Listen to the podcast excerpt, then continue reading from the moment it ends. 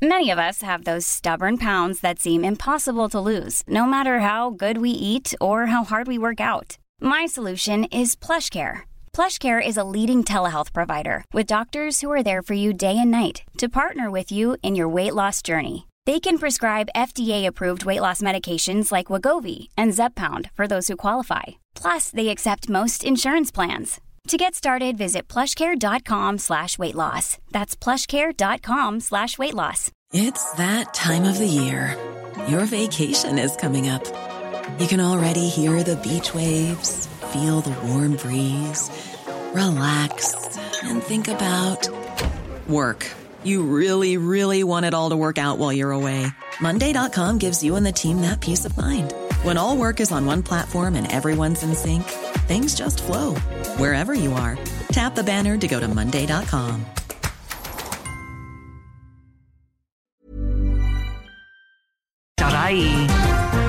And hello there, and you're very welcome along to Thursday's Late Lunch. This is Barbara Scully here again. I hope your Thursday's going well so far and that you'll stay with us. We have, as usual, a very varied, interesting programme coming your way for the next two hours. Among other things, we're going to be talking about the abuse that women journalists get online and what they should or shouldn't do about it. And we'll also be talking about how we can best help our teenagers through the state exams, which are coming up next month. And we're hearing about an all new all woman comedy show, which is going to happen in Dublin next month. But first, I wonder did you see the photos online of Martha Stewart posing in her swimwear for an American magazine cover? Now, Martha Stewart, for those of you who may not be familiar with her, is a kind of an American Nigella Lawson, although she's a lot older than Nigella Lawson. She made her name and fortune being a kind of domestic goddess on telly. I think she went to jail for a few for a wee bit as well, something to do with insider trading or other. But the main thing about these photos is that Martha Stewart is 81. She doesn't look 81. She actually could pass easily for 41. Um, but you know who knows what's real in photos that we see any any anymore. Uh, but along with possible uh, Photoshop, she's clearly had quite a bit of work done. There isn't a saggy chin or a wrinkle to be seen, which is grand. Good for her. She says she's had no plastic surgery, but I'm sure there's a lorry load of Botox and hours in the gym and thousands and thousands of dollars spent on hair and skincare. And as I say, good for her if that's what she wants to do. My problem with that is that it it it perpetuates this idea that this is something to be lauded and something wonderful. And is it? Why is it that women can't look their age? Why can't we celebrate women without remarking on their appearance? Um, and I mean, you know, most of us don't have the kind of financial resources that Martha Stewart would have. And I think there's plenty of other things we can spend our precious euros on rather than very expensive cosmetic treatments, which, let's be clear, cannot anti age you. As somebody said to me recently, if you are anti aging, you are dead. Um, I remember actually a few years ago, and I think I tweeted this when, when Vincent Browne was kind of holding court uh, every night on, on The Tonight Show on what was then TV3. And I remember looking at him and saying, Do you know, when will we ever have a woman who is the same age as Vincent Browne and looks her age in the way that Vincent Browne always did and is as comfortable in her skin as he was? Then, when we have that, I think we will have kind of finally made progress and levelled the playing field a little bit. So, would be for Martha Stewart, but you know, for me, give me a woman who's happy in her skin, wrinkles and all. And I think it's up to older women myself included, to shout loud about the fact that we are not going to be judged on how many wrinkles we have. Your wrinkles and your lines are a sign that you have lived, you've laughed, you've cried, you've got angry. Anyway, there ended the lesson for today. Let me know how you what you think about that, um, and let me know about anything else you have that you uh, want to comment on on the show today. You can send us a text or a WhatsApp to 086 1800 658. And as I say, we would love to hear from you. Now, down to business. The debate about deer culling and whether it's an effective way to control the deer population has been in the news again recently. And one man with a very definite view on this issue is Killian McLaughlin from Wild Ireland Animal Sanctuary in Donegal, and he joins me on the line now. How are you doing, Killian? Hey, Barbara. Nice it, to talk to you again. It's good to talk to you indeed. How are things in Donegal? Great, great. It's um, raining here today, but other than that, it's it's everything's well. Is it always raining in Donegal? Not always. We've had a reasonably good few weeks, so we can't complain. oh, good, good. I'm glad to hear it. Now, you've actually written quite a long piece on your website about this. Um, but before we hear what, what your view is on the culling itself, why do we need to control our deer populations? What is the problems that having too many deers wandering around the place? What's the problems they're causing? Um, well, you see, this is this is getting into the crux of the issue straight away, you know, control. We don't need to control the deer. Nature needs to control the deer. When deer populations are interfered with by humans, and I mean by culling, by habitat loss, um, roads and houses and development going into their territory, humans and animals come into conflict, and the deer population can grow exponentially and very quickly and they can actually have a negative effect on the landscape by overgrazing, staying in the one area for too long and eating it until there's no resources left, and then moving on to another area and doing the same thing. And by by overgrazing, I mean they'll, they'll eat the bark off the trees, and you can actually have deforestation caused by deer. Right. And then going back to my original point, inevitably they get into conflict. Then when there's no food left in the forest, they go out into the farmers' fields, the farmers' crops and they can decimate a field in a very short space of time. So a lot of the imbalance in nature is caused by humans. If we'd left everything enough alone, it would have all sorted itself out. Nature has an amazing way of balancing itself. Mm. It has been around for a lot longer than humans have, and it has been in balance until we, we came along and, and put our two big feet into it, not knowing what we were doing. And we're continuing to do that, and that has been my argument that you know we're going straight into this with our two big feet first and not thinking about the consequences of a deer cull. Yeah, and is there also a problem with the fact that I only learned recently that a lot of the deer, now I might be wrong on this, but you'll correct me if I am. A lot of the deer that we have here are not actually native species. Does that make a difference to what they're eating? In other words, if we just had native deer, would they be less likely to cause the kind of deforestation and desert like landscapes? So the only species of deer that we still have alive today uh, that are, that is native to Ireland is the red deer. At one time, we also had reindeer and we had Irish elk as well, which are completely extinct. And then man in his wisdom, brought in several other species of deer, fallow deer, which um, people will be familiar with yeah. in the Phoenix Park, yeah. um, and the sika deer. And the sika deer are a big problem because they, they have exploded um, in population, and they're actually hybridizing now with our own red deer and producing and, and uh, producing hybrids that dilute the Irish genetic pool, which is an awful shame. Yeah. God.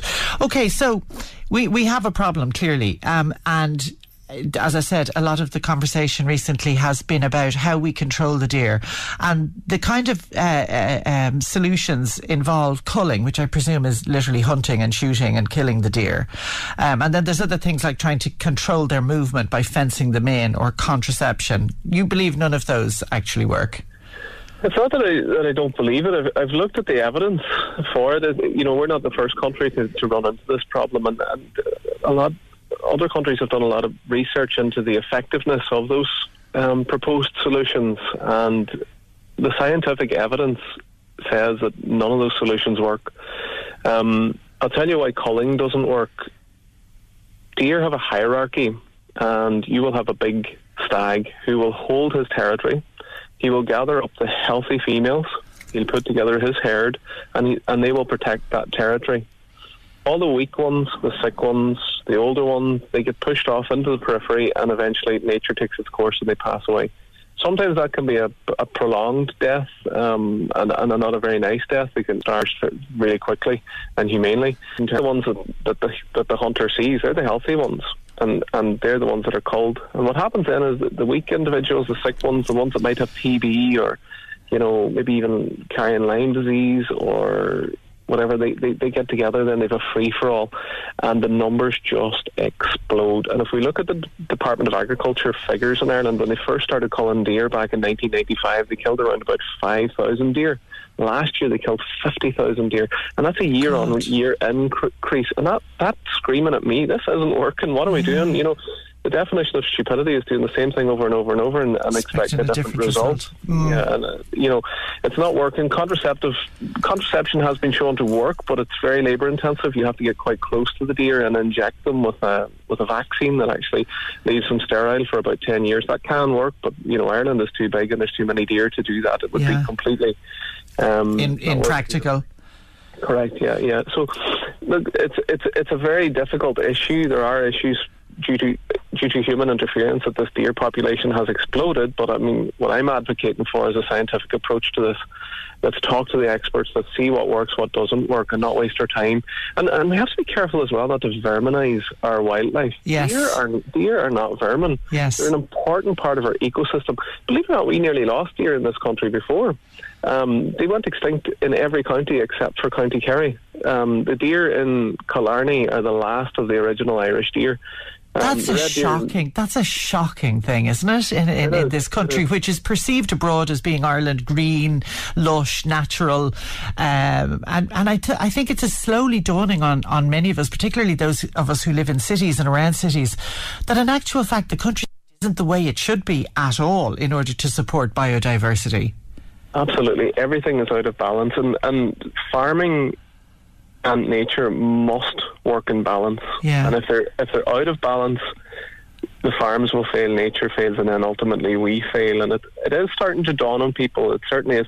And that was the whole purpose of me opening Wild Ireland. It was to show people what we have lost and try and inspire people to preserve what we still have and maybe rewild and restore. Um, And and for your particular work, wolves are a big part of that, right? Because I've met I've met your wolves up there in Donegal, and and you believe that the reintroduction of wolves would be a good way of restoring some of this balance. Am I correct in that? Exactly, and and again, go back to what I believe in, putting that to the to the side. Let's look at the scientific evidence for for it working. And the best example of that is in Yellowstone National Park, and they reintroduced wolves back in 1995. They had all the problems that we have today. They they had tried to cull the deer.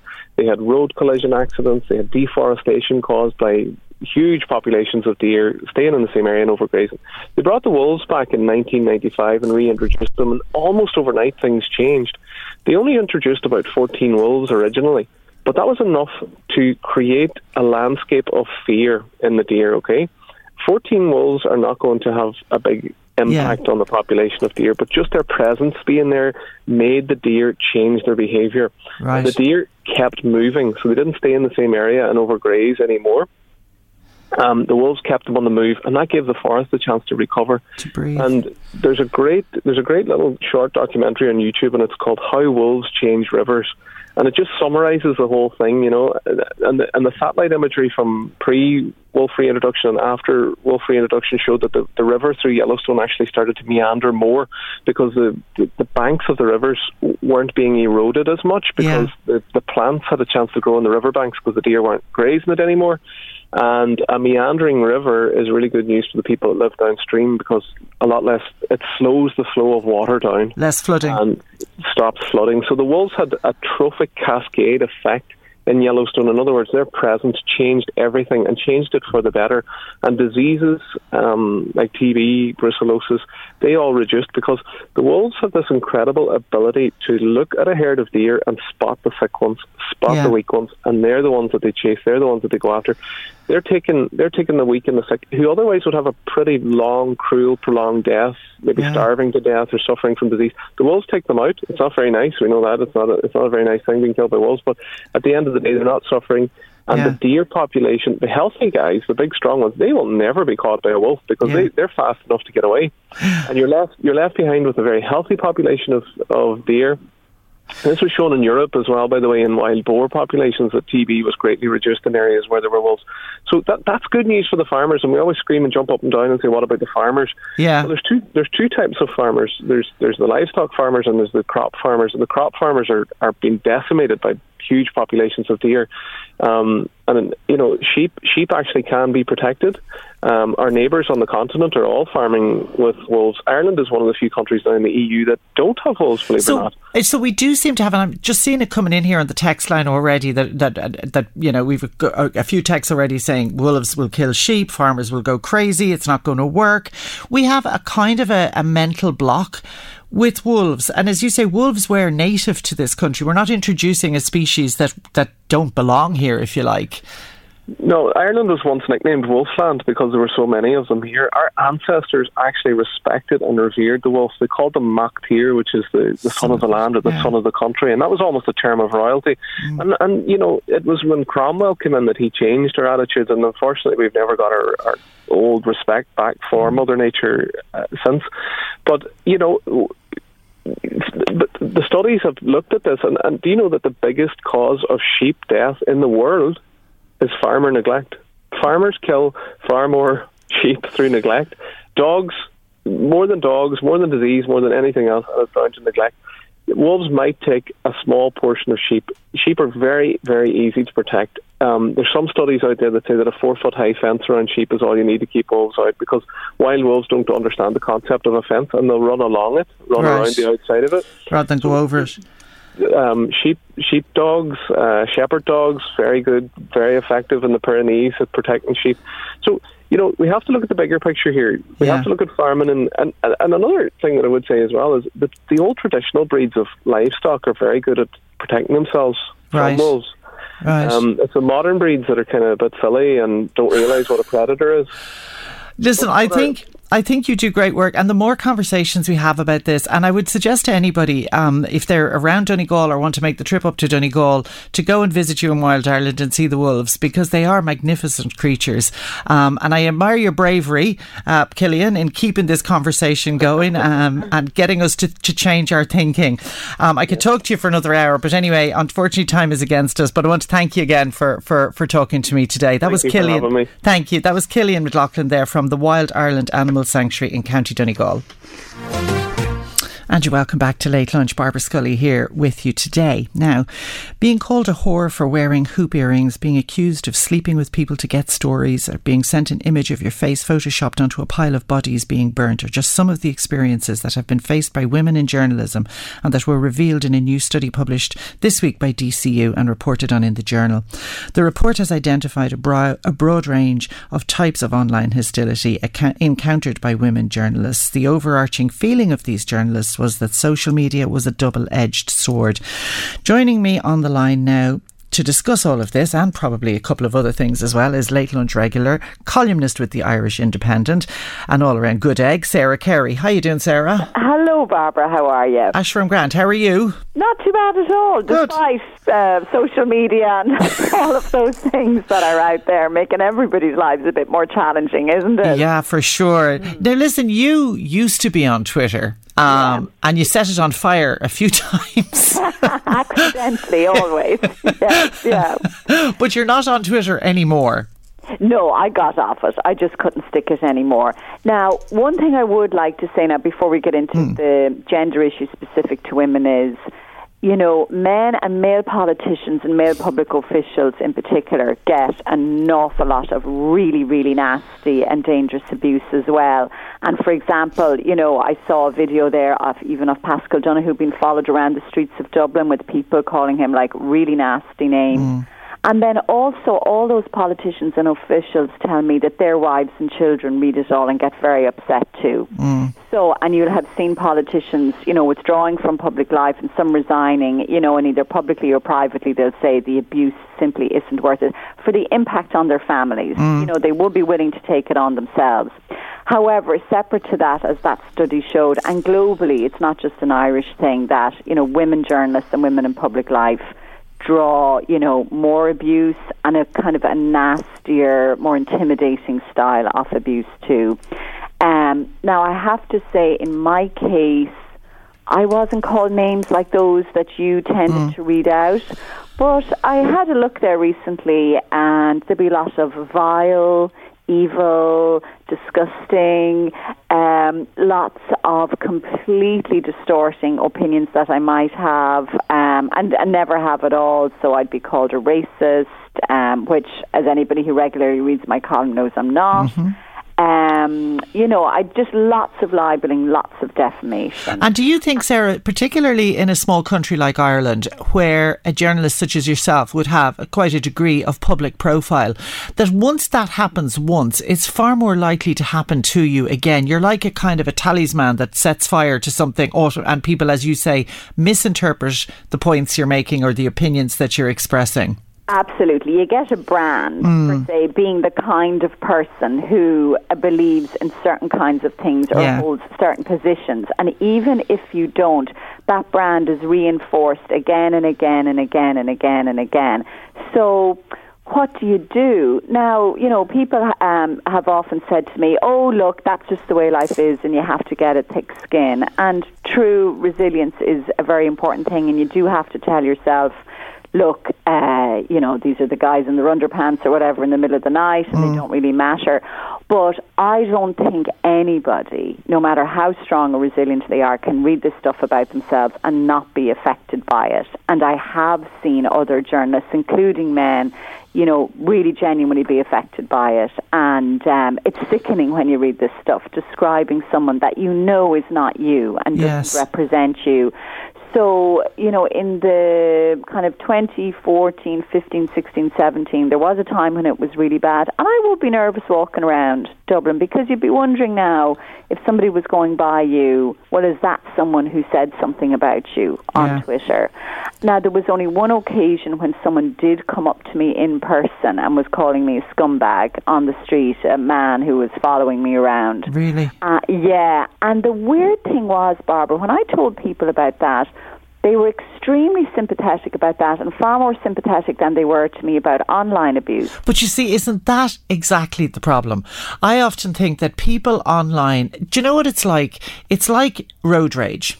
Do you know when you're in your car and you're insulated in your car and you're dri- I've done this myself and you're driving along and somebody does something stupid and you kind of have this overreaction because you're in your car and you're not really they don't really know you and they can't really see you or so you think. Yeah. Whereas if they'd cro- you know if they'd bumped into you on the pavement you'd have probably been far more like oh I'm sorry or excuse me. Whereas on the road you're hitting the horn and everything. It's it's the same on social media that people have that disconnect between what they say on social media and how it lands to the person to whom they're saying it. Very much so, and uh, and I think there's also a sense that people in public life have it coming. Mm. You know, um, it's just part of the process. So um, you know, so it's a very tough one, and I think what I found. I would get frustrated with people when they tell me, "Oh, it doesn't matter." You know, if you had to read these things written about yourself, it would matter to you. You know, so I would never dismiss it. So if you know someone who is complaining about it, I would never dismiss it. It really, really is tough going. And it's that cumulative effect as well, isn't it? It's the fact that you could possibly ignore it happening once or twice or very occasionally when you you know you write a particular thing. But when it is as you say you become a brand and then it's happening all the time that's when it becomes really hard to take. Yeah it does. It really really does. So now what so what tactics do you use? So i used to not want to block people because then if you blocked someone for those who aren't familiar with twitter the person knows that you blocked them and then they start putting up notices ha ha she blocked me you know in this yeah. air of triumph Instead, you can mute particular people. So That's that very good you advice. See their messages in your feed, but they don't know that they've been muted. Yeah. But um, but there is this other now sick thing that I used to do, and I've spoken to other women who would do this as well, where they would actually search. So if you'd been on TV or if you'd been on the radio, you'd search for your name afterwards on Twitter just to see what the reaction was. Yeah. And then you'd see all the worst things people were saying about you, you know, and So and are you saying really don't do that? Oh, don't do it. Absolutely yeah. don't do it. And I used to do it. It was almost like an addiction to see what people were saying. it's a really sick thing to do. So just don't. I remember the very first time I ever did a bit of telly and it was on the Vincent Browne, The Tonight Show. And I was doing the, you know, they used to do the newspaper thing that they're yeah. looking forward at, at the end of the show. And I was so nervous and it was all just, anyway, I did it and I survived it. And I was on a high, like coming away from, from the, from uh, TV3 with my face full of makeup, my hair beautifully blow dried and thinking I was absolutely fantastic fantastic. And I did exactly that. And the only thing I remember is the person who tweeted, Who's the fat owl one doing the papers yeah. on the Tonight Show? I know, I know. And it just, that stays with you. Like it did. what you remember. That's all I remember. I know. Yeah. And that issue about visual appearance, and I know we were chatting about this between ourselves recently yeah. when I was on that same programme. And it was about the Joe Biden visit. And I had done loads of research yes. all day, speaking to academics, getting good insights into Biden and you know, the primaries yeah. and the next election that are coming up. But I didn't have time to go to the hairdresser. Oh dear. Uh, and, uh, So I think you were the only person who actually texted me and said, "Oh, your comments were really interesting." Everybody else said to me, oh, "Sarah, why didn't you go to the hairdresser? Your hair was a mess." And that that is, I mean, I was, I don't know if you saw, I was uh, at the top of the show, I was referencing, and I don't know if you saw it um, online. Your woman Martha Stewart, you know, the American kind of uh, domestic goddess guru person, and she is on the cover of Sports Illustrated uh, this month or week or however often it comes out in her in her in her togs, and she's eighty one. Now she looks, she'd passed for forty five.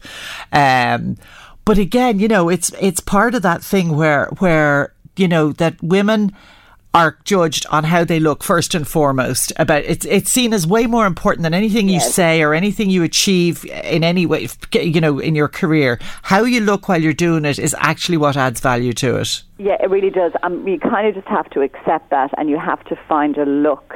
Um, but do you, Sarah? I know we've talked about this before, but do you have to accept that, or should we be changing it because it's not a level playing field? I mean, it's up to you if you want to go to the hairdressers and you want to spend money doing that and the extra time that you need in order in order to to look your best self or whatever. But should you feel that you have to?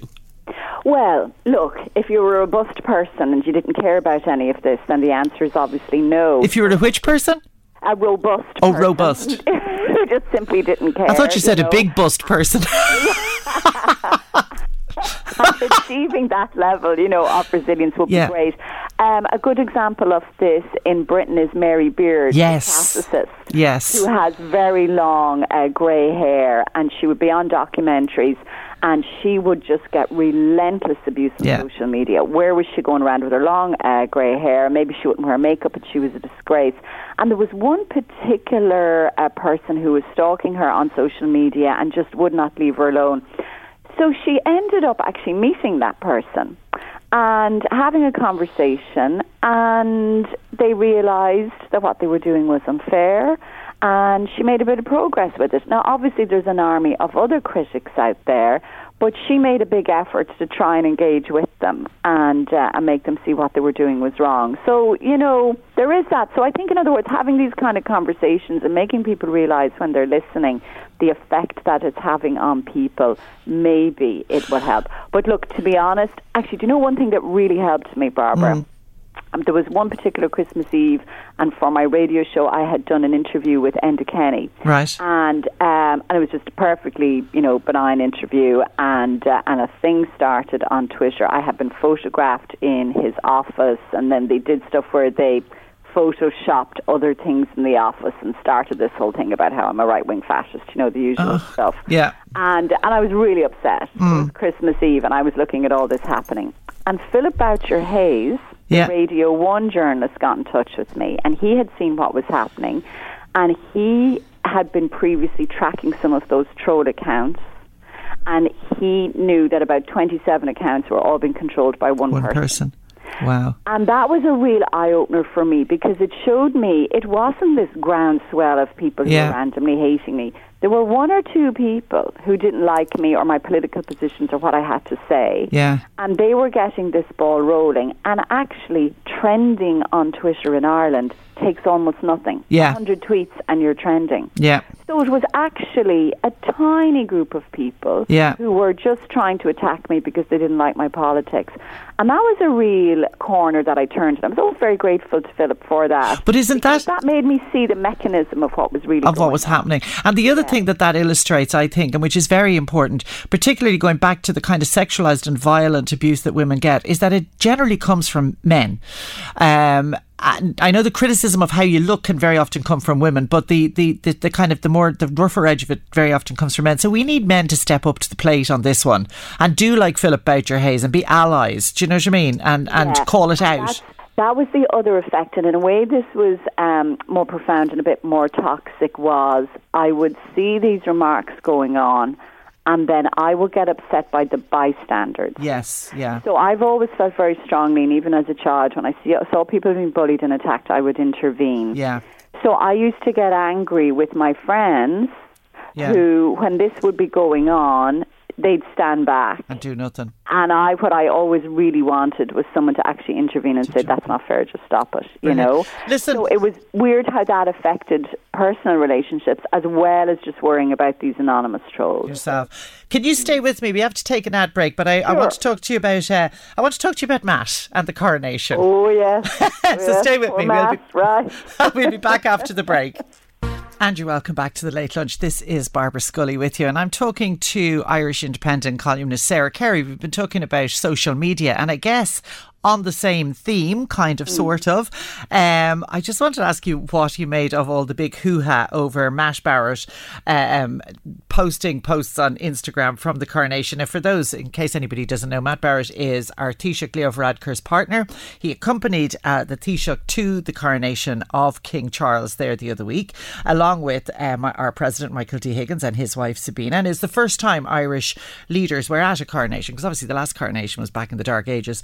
Um, so we've all come on and we're all mature and we're all everything. But unfortunately, Matt sent a few Instagram and they were quite funny actually. Some of the things that he said. I, think the technical term is irreverent. You know. they were irreverent. He was he was tre- he was he was posting what all the rest of us were thinking, kind of. Um, but he posted it to a closed his closed group friends, if you like, on Instagram. But obviously, somebody isn't as much of a friend as he Yeah. thought they were because they made the papers. Do you think it was a whole load of hoo ha about nothing very much? No, I was mortified. Where are you? Absolutely mortified. Now, regular listeners to this show yes, will I'm just going to say you um, need to own up now. Go on to being a big royalist. I'm very interested in the monarchy. So when Queen Elizabeth died, I went over to the Lying in State, you know, to get a flavour of the history and understand the context of the monarchy in the UK. That's a great excuse. I still can't get over the fact that I have a friend who actually jumped on a plane and went over and stood for how long? Uh, six hours. Six hours? It wasn't bad. Yeah, no, we were there on the first day. My son came with me, and uh, so David Beckham had to do 13 and a half, but we only had to do six. Good woman. And uh, but that insight into the place of the monarchy and this Mm. thousand-year-old, um, well, I don't want to say regime, but institution. Yeah. Um, you know, the history is extraordinary, and that coronation ceremony goes right back to biblical times, you know, and the anointing of King Solomon. And that current ceremony goes back to Edward the Confessor. So, like, this is a really rich, deep history, and no one else is doing this anywhere in the world, certainly not in Europe, you know. So, and, um, and Ireland was, I think, one of the only countries where it wasn't just the head of state that was invited. We got to send our prime minister too. I see. Uh, yeah, because you know of the relations, you know, between the two countries. So it was a privilege to be there. I'm sure I'd have loved to have been there. I can't believe they didn't invite you. Did they know you stood for six hours? You should no, have they told mustn't them. know about that. so anyway, you know, it was a huge privilege, Yeah. you know, for uh, Dr. Barrett to be there as the partner, um, you know, of the Taoiseach. And uh, and look, speaking of social media, I know that Leo gets an awful lot of really homophobic abuse. Yes. you know, online. Like it's really, really nasty. It is. I agree. And and I'm sure that's extremely difficult for him. And as I said earlier, for any politicians Hmm. and their families, you know, having to be subjected to this. But and look, fine. Everyone's free to watch the telly and watch the coronation ceremony and laugh at the costumes and go, "This is all a load of hokum. What on earth are they doing? You know, this for?" Yeah. But if you're there at a state event, invited in your capacity as the partner of the prime minister, come on, you have to behave, and you have there's a diplomacy, there's decorum, there's respect for the institutions, you know, and you can't be on Instagram making smart comments to your group of 350 friends. Close know. friends, close So friends. It's not like it was, you know, five or six. So of course it was going to end up in the press. So he should have had more judgment and he should have had more respect, I think, for the process. So look, he did apologise. It was all terribly embarrassing. I think he was right to apologise, you know, and fine, everybody makes mistakes and probably he hasn't been at too many of those occasions between COVID and all of this stuff. But he is a grown up and Yeah, I'd hope is. now the next time He'll know. been- he's brought somewhere, he'll know how to behave. Yeah, So, and I think as well, Barbara, I suppose um, my feelings about it would be as well. Uh, shaped by that sense of, you know, don't show us up in front of the visitors. Well, there, so I think, I think a lot of people felt that, like, you know what I mean? I do. I think that a lot of people felt maybe it was a bit, you know, we're, we're not able to be at the, the big posh events because it doesn't get much posher than a coronation, really, does it? Yeah, and even last night I was entertaining some uh, visitors uh, to Dublin. The hosts of the Rest is History podcast, um, Tom Holland and Dominic Sandbrook, they were in town recording um, a series of Irish episodes, and a few of us, you know, were met yes. them and took them out for the evening. And uh, and it was actually such a relief then when the night was over. No one had misbehaved. We all had a good conversation. we could send them back to England, and they were tweeting, "Oh, thank you for the warm welcome." Nobody made and I would be, and I would kind of be exactly the opposite. I'd like to be kind of rattling people's cages a little bit, which is probably why I have slightly more sympathy for Matt uh, and his faux pas than you did. Listen, it's always a pleasure to talk to you, uh, Sarah. Your insights are always great. Uh, so look, thank, thanks a million for that. I really Thank enjoyed it. Thank you for it. having me. Enjoy the rest of the show, Barbara. Okay, thanks a million. And now, after all of that, I think uh, what better than a little bit of love from Tom Grady. Now, we will shortly be uh, in the madness that is the state exam season in Ireland, where which is a time that's always marked in my head by the media giving loads of space and time to the various exams as they proceed through. Something that I don't think is particularly helpful uh, for anybody, but particularly for the students of either the junior or the leaving cert. And exam time can be stressful, not just for the students themselves, but also for parents, as we wonder how we should best help our little darlings get through the arduous weeks of exams. So, to talk about all this and more, I'm joined now by Ray Langan, who is a study skills coach and online educator and teen behavioural expert. Ray, where the hell were you when I needed you a few years ago? Hiya, Barbara. Well, the good thing is that the exams are happening. That's and good. After the last two or three years uh, with COVID, at least we have a little little bit of normality. So we know the exams are happening, but a lot of people, as we know, are on tenterhooks. A lot of families are uh, on eggshells at the moment, and the big thing is to get through the next month uh, with success. Right. Okay. So you think? I mean, I thought I kind of now my kids are are all adults now, but I, I kind of had a feeling that some kids were delighted not to have been sitting exams during COVID.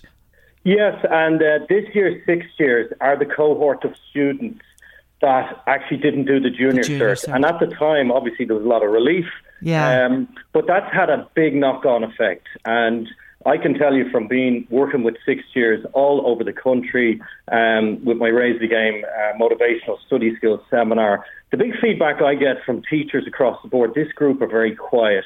And this group have had a lot of, um, I suppose, knock-on effects from not sitting that state, state exam. And psychologically, they haven't had a junior cert so for some of them, I'm not saying all of them, um, this, you know, that adds a level of stress. Yeah. Uh, and that adds a level of anxiety. And for parents at the moment, it's important right now uh, just to take a few deep breaths.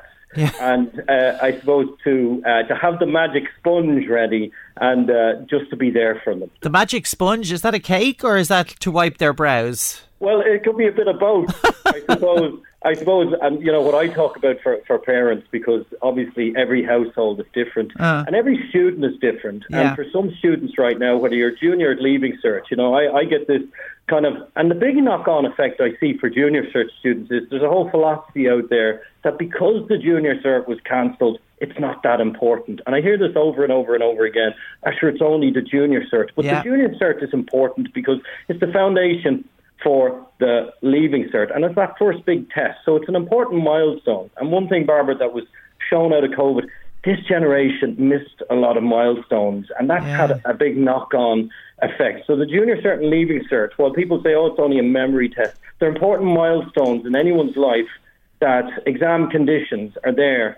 Um, I suppose to, to, to, to help students, I suppose on a greater level, cope with, with, with greater anxieties in life. And pressure. Exactly. As a parent, and again, I mean, I can remember back. I mean, it wasn't that long ago. Um, I can remember my my own girls uh, sitting the leaving cert, and one of the things that I think as a parent is very hard to know is how much is too little and how much is too much. Like you don't want to be fussing over them to the extent that you're only making the stress worse, and yet you don't want to be completely disengaged from it. You want them to know that you're there and that you're doing your best to support them, even though that you know they can be i mean teenagers are grumpy at the best of times but obviously when they're under pressure they can be quite not uncommunicative. And so it can be very hard for parents to know where to pitch it if you like where to pitch the help. I, exactly. It's a it's a, it's, it's a dance. Yeah. And the one thing that a parent has to create is a positive environment. And Right. what i mean by that is what your son and your daughter and your child it's important for them to feel safe so when they do want to reach out when they are scared because exams bring uh, you know two out of three teenagers 67% of students experience exam anxiety. So when, and I remember the night before my own mock exams, running into my dad and standing at the mantelpiece, and I told him I'm going to fail, and I started crying, and I said I didn't want to go in, and he made me go in. He made me face that down, but I was so grateful afterwards because I remember coming home the next day. He said, "How did you get on?" I said, "I think I failed," and he said, "Good, that'll learn you." and my God, it did because I went from 35 in the mock to 70 in the actual exam. Sometimes we need the failure. Yeah. But the big thing was he provided the support. And he almost gave me that permission to fail. And that's one of the big things. There's a fantastic book, The Gift of Failure, Jessica Lahey, where parents are trying to shield and buffer and bubble wrap Yeah. to the point where they don't want their team to fail. And failure is an important part of life. learning yeah gosh that's really interesting what are the main mistakes then do you think that parents make when they think they're helping their kids coming up and during the exam time Well, it, again, it depends on the parent, it depends on the teenager. I think making such a big deal out of things. right Um, it's really to kind of sometimes uh, you know I hear this from a lot of just step back. I always say, get step back, give them the space so they can step up. And it's been there. And what I see over and over and over again with parents, fussing, Yeah. being involved, it's scheduling. You know, this generation, Gen Z, have had their life scheduled to bits. Their mom are there for the text. They're running down with the bag and the boots and all the gear and everything. And it's it that's created an over reliance. So the parents are acting like a, a, a crutch, a PA, if you Yeah. want, a, a chauffeur. And while you, you all these things come from a good place, mm. parents obviously want to help their, their child succeed. Mm. It is about stepping back to give them the space. So I would say to stop fussing and to actually the purpose I think is to leverage the leaving cert, leverage the junior cert, to actually see how does your child, how does your teenager deal with stress and anxiety. And what we want is a positive form of stress. And that's important. Right a positive form of stress explain that a little bit to me now Yeah, so if you think about any exam or performance or getting up on stage or doing anything, there is what's called performance nerves. right So that's a healthy level of stress that's required to get you through the thing, to push you. So Okay, I know about that one. And that's a short-term stress. right Uh, you know, and really what you're trying to do is get a, get a, a person to be able to deal with stress. So we want what's called tolerable stress. What we don't want is toxic stress. And unfortunately, for a lot of teenagers today, over the last number of years, and for this perfect storm of COVID, uh, social media, screen addiction, you know, there's a lot of people who are, ha, ha, suffer ongoing stress, and mm-hmm. that has a big impact on the teenage brain. So, really, what a parent, you know, should be focusing on is really just how is my how is my how is my child coping under these conditions? And obviously, if they're really struggling, that's when you get on board. That's when the magic, as I said, sponge comes out. But sometimes they need a little bit of stress. So it's this dance in the middle. Right. Do you think sometimes that parents, because I, I have a suspicion, and obviously not myself, but I, I think I've seen this in other parents, because I'm so perfect, um, is that sometimes they think that their children's performance in these state exams, particularly in the Leaving Cert, is a reflection on them as parents. And so therefore they have a kind of, they have skin in the game of wanting the child, even if the child wants to do an apprenticeship, doesn't necessarily want to go to, to college. Uh, but they have this thing where they want their child to get the ma- maximum points because it reflects on them. Exactly, and this is something called secondary anxiety. So it trickles down. So where a mom or a dad, and I've seen this over and over and over again with students that I've coached over the years, it's the mom or the dad pushing. And again, it all comes from a good place. Yeah. And, and we, you and I both know, and everybody knows, look, I've heard this over and over again that leaving cert is not the be all and end all of everything, but it's still very important when you're 17 or 18 years of age and you've spent the last 14 years in the education system.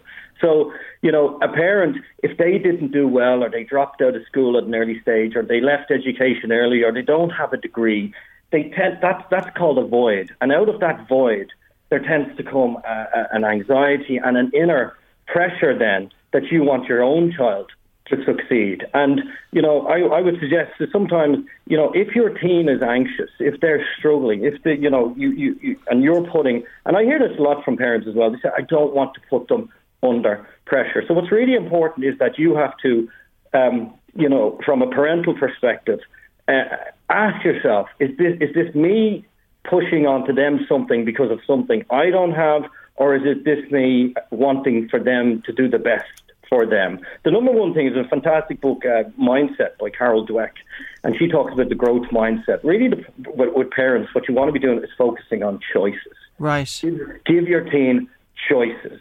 So, for example, I was speaking to a parent yesterday. She said, My son is just not motivated for the junior cert. Well, what do I do? You know, do I take him out of football? Do I, uh, you know, he's not going on a trip this summer. He's not going to do TY. Well, that's that's punishment.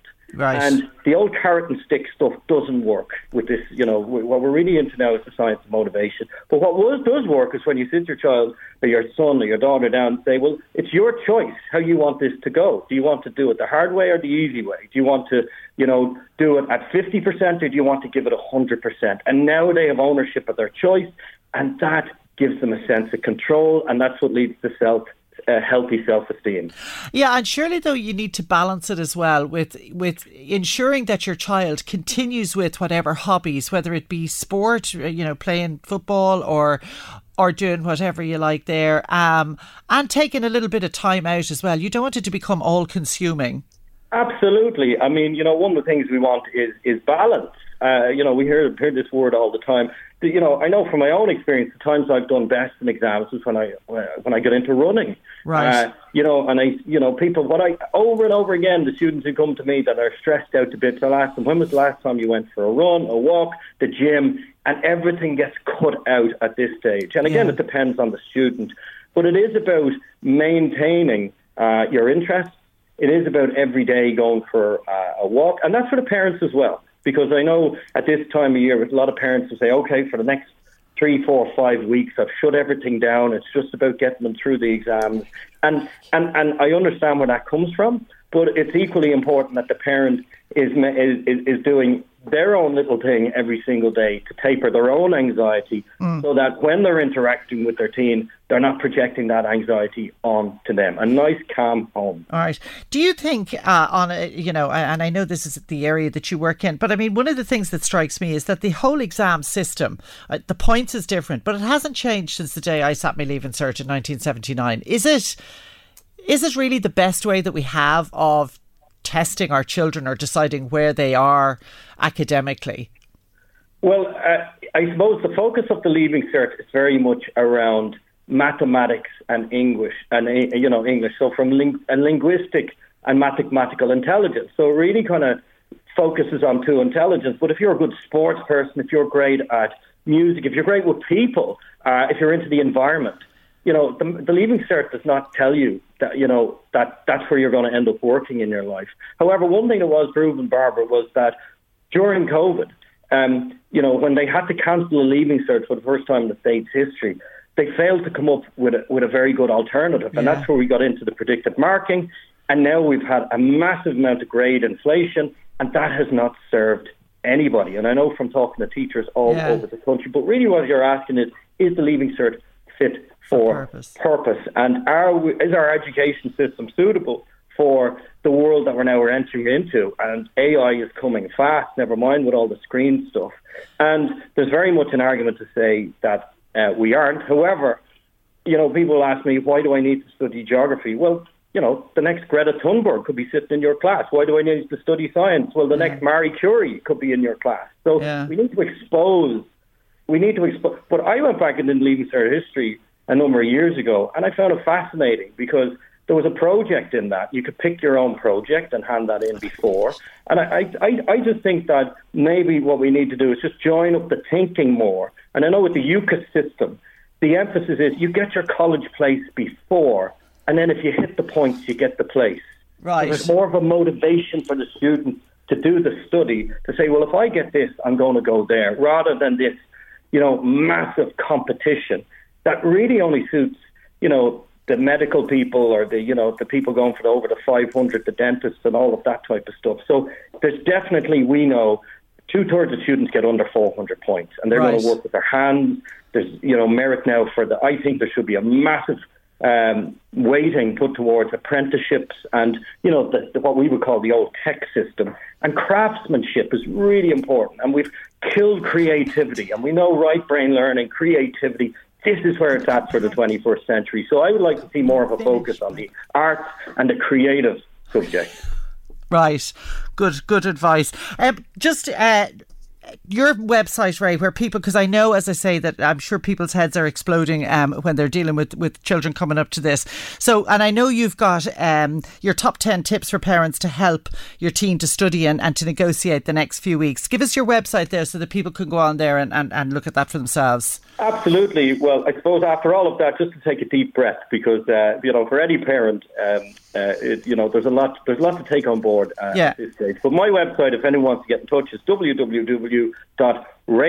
It's R A Y S E, raysethegame.com. Very good, very good. Ray, listen, it was great to talk to you, and I'm so glad I don't have to negotiate exams anymore. Um, so, my sympathies to anybody who is uh, heading into that direction. But as I say, more help is available from raysethegame.com com. Time for a break. And you welcome back to Late Lunch. Barbara Scully here. Can I just say to John Conlon in Ballymakenny, who sent us in a photograph the other day, we were talking about bird's nests, of the bird's nest that's under the bonnet of his Jeep, I think. He sent me in another photograph. Six eggs. I won't be here next week, John, but I hope you keep everybody posted um, when th- those eggs hatch. I'm dying to know what's in them. I know it's a bird, but I don't know what kind of a bird it is. So keep us posted on that. Now, comedy has long mainly been the preserve of men. And even today, there aren't too many women on the circuit and far fewer at the very top level of the big stadium shows. But I think things are changing. And there are two Dublin women who are starting to make waves uh, in the comedy world. And they are starting by putting together what promises to be a very funny female comedy night next month. To tell me all about it, I am joined by one of those women now, Orla Doherty, who is one half of Chatterbox, the comedy writing duo with Val Troy. How you doing, Orla? Hi, Barbara. How are you? Thanks a million for having me on the show. That's all right. You're very welcome. I know you're talking to us from Prague. I am. I flew in from Dublin this morning. Excellent. running around, just back from physio, so I'm feeling loose. You feel? oh, right. We'll leave that. Yeah. yes, well, whatever way we want. whatever way we want to take that. Tell me what is going on next month in Dublin in Whelan's. So myself and Val Troy uh, met in an online writing group, and we sort of, long story short, we collaborated on writing a, a comedy screenplay about menopause. And uh, Val then decided to tr- try her hand at stand-up comedy and loved it. And mean, meanwhile, while all this was happening, um, the Funny Women organisation, which was founded 20 years ago in the UK by Lynn Parker, was looking for somebody to sort of relaunch the Dublin chapter. They've done it several years, and through COVID, obviously, same as everything else, it kind of fell to the side. But myself and Val said, why don't we give it a go? Like we, I mean, I I've done stand up comedy. I did it for about a year, and I did Electric Picnic, and I hosted clubs out in Portmarnock. But I, you know, didn't do it for the last five years, but I've been writing comedy, and we both said, "Sure, look, we're we're I'm 52, Val is nearly 50, and we've already been sort of throwing, you know, caution to the wind, and we're just putting ourselves out there." And the Funny Women uh, group were delighted that we would take it on, and so we've been in touch with some of the top uh, female comedians in Ireland, and we've a great lineup ready to go on the 19th of June in Whelan's. And the, the exciting thing is, Barbara, we, we decided we'd book Little Whelan's, which hosts 50 people. Yeah. And literally within, within six hours, the seats were all sold out. So we were wow. thinking, Jesus, what do we do here? So, so loads of people were disappointed. Um, not, not obviously because myself and Val are just do, doing it, but the, the lineup itself is fab- fabulous. Yeah. Like, and it's sort of everything is happening so quickly. So then we said, well, what if we just went to the main stage in Whelan's, which you know can take a lot more people, and they were more than delighted to do it, and uh, we think we're going to pull it off. So we're really looking forward to it. We, we've got, I'll tell you who we've got coming in. Please Lee do. Douglas. Jessica Collins, Emily Ashmore, Kate Feeney, Claire Roach, and then our headline is Louise O'Toole. And they're all very well established comedians um, on the Irish and UK circuit, actually. So we're we're absolutely thrilled that they're going to be there. And it's an, you know, the, the fact that it's an all women lineup is what's making it that's, so exciting for us. Yeah, I think that's great. and these aren't old ones like you and Val. These are, some of these are younger women. Well, yeah. Let's, yeah, I'd say let's have a look at it. Yeah, I'd say most of them are in their early to mid twenties. There's one or two in their late thirties, and then there's myself and Val, and then there's actually um, a spot open for a, a matriarch. I don't know if you're interested, Barbara, but we're looking for one more very wise uh, and savvy uh, female to join us, and, and we thought you would be the perfect this? I mean, what do you think? What do you think? It's Talk a- about putting me on the spot. I think listeners should know that I got a call the other day uh, from this woman asking me, should I pop in for a coffee, which I did yesterday, and I came out feeling punch drunk, like as if I'd been run over. Uh, and I think I kind of said, maybe I'm not a co- I am not a comedian. Um, so I, oh yeah, look, I'll be there. Be like you're, you're. We we would just be thrilled to have you because you're, you're the story stories you tell on Instagram, anybody who follows you, I'd be rolling around laughing. And that's that's what makes it even more funny. It's your delivery, and I just think it would be wonderful to have. We've got women in their twenties, thirties, forties, fifties, and now. Okay, so you want a real old one in her sixties, so Scully will do. be, no, God, I mean, what an honour it would be to have you there. Oh, just, look, everybody would love to see you. Louise, can Is we talk to Orla every week on the program? Because I'm kind of liking all this smoke in the studio. It's really great. Listen, where? So this is coming up in Big Whelan's, which is the Big main Whelan's, the main main venue where all the big acts perform. Um, Ed so Sheeran has been there, hasn't Ed he? Yeah. Sheeran and, and, and now Chatterbox and now Barbara Scully. and uh, here she goes we're again. going to be the, the 19th of June. It's a Monday night. Right. Summertime. And uh, tickets, the funny thing is, we thought tickets were going on sale tomorrow. They're actually on sale right now. So you can jump onto whelanslive.com and um, it'll be in the comedy section. Um, tickets are 10 euro. So that's cheap um, at half the price.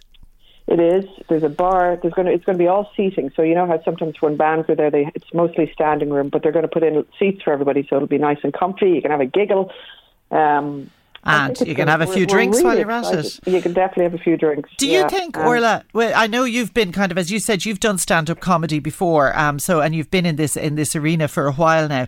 But I mean, there was. I can remember when I started doing this media stuff about twelve years ago. There was a thing. There was two things. Two things that went around. Number one is that women hadn't got the voice for radio because our voices were too high pitched and weren't good for radio, um, which yeah. was clearly nonsense. And then the second one was that women just aren't really that funny. I'm thinking of all the male panel shows, you know, that are on not yeah. so much on on Irish channels, but on the UK channels, which are all wall to wall men shooting the breeze about current affairs and about funny stuff and being funny. And they are funny. But I don't know why we yeah. don't have more women doing that because the, well, it's not true that women aren't funny. No, it's changing, and that's such a you know everybody uses that cliche. Women are just not funny, yeah. and it's changing. I mean, look at the likes of you know Diana Kane and, and Joanne McNally is just killing it. And, she certainly and is. I think, it, and it, it, there is like the lineup that we have. Those women are they tour. I'd say they're four or five nights a week now all over Ireland. Some of them are in the UK. Lee Douglas is flying over from the UK.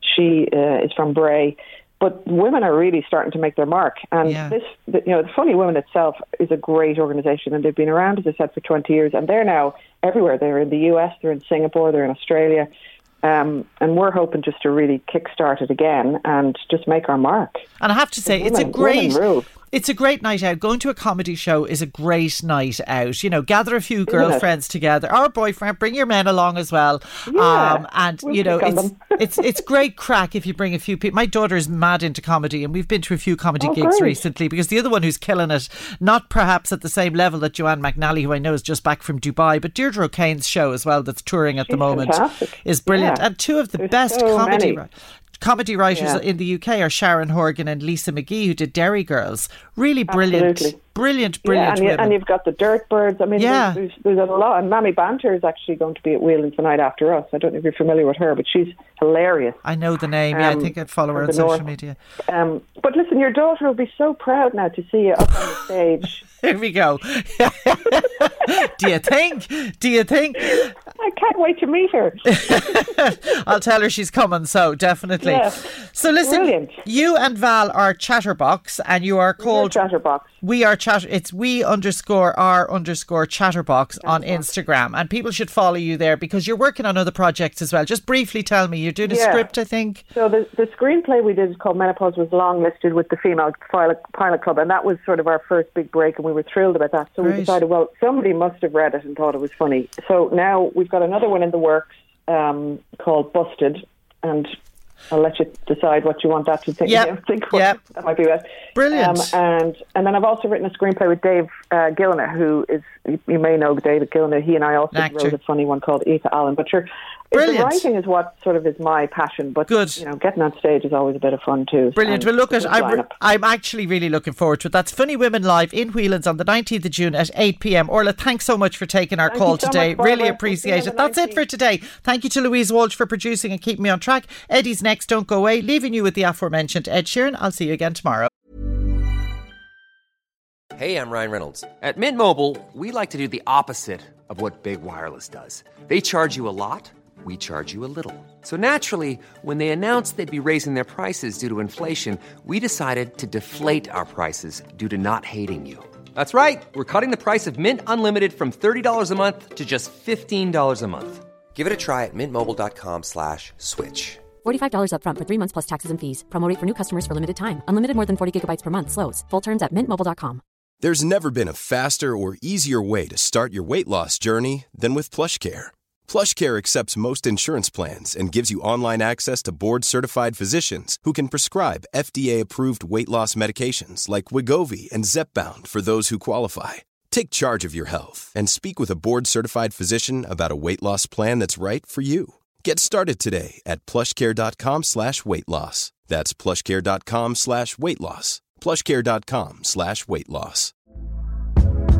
Hey there, it's Michele Norris. I'm host of a podcast called Your Mama's Kitchen. When I travel, I'm usually looking for a way to find a taste of home when I'm not at home. And one of the things I love to do when I am at home is entertain. And Airbnb allows me to do that. When I was in California recently, I rented a house that had a great kitchen. And when we were sitting around the table, we're all thinking, we're in someone else's house. Someone could be in all of our homes as well. If you have a home, but you're not always at home, you have an Airbnb. Your home might be worth more than you think. Find out how much at airbnb.com/slash host.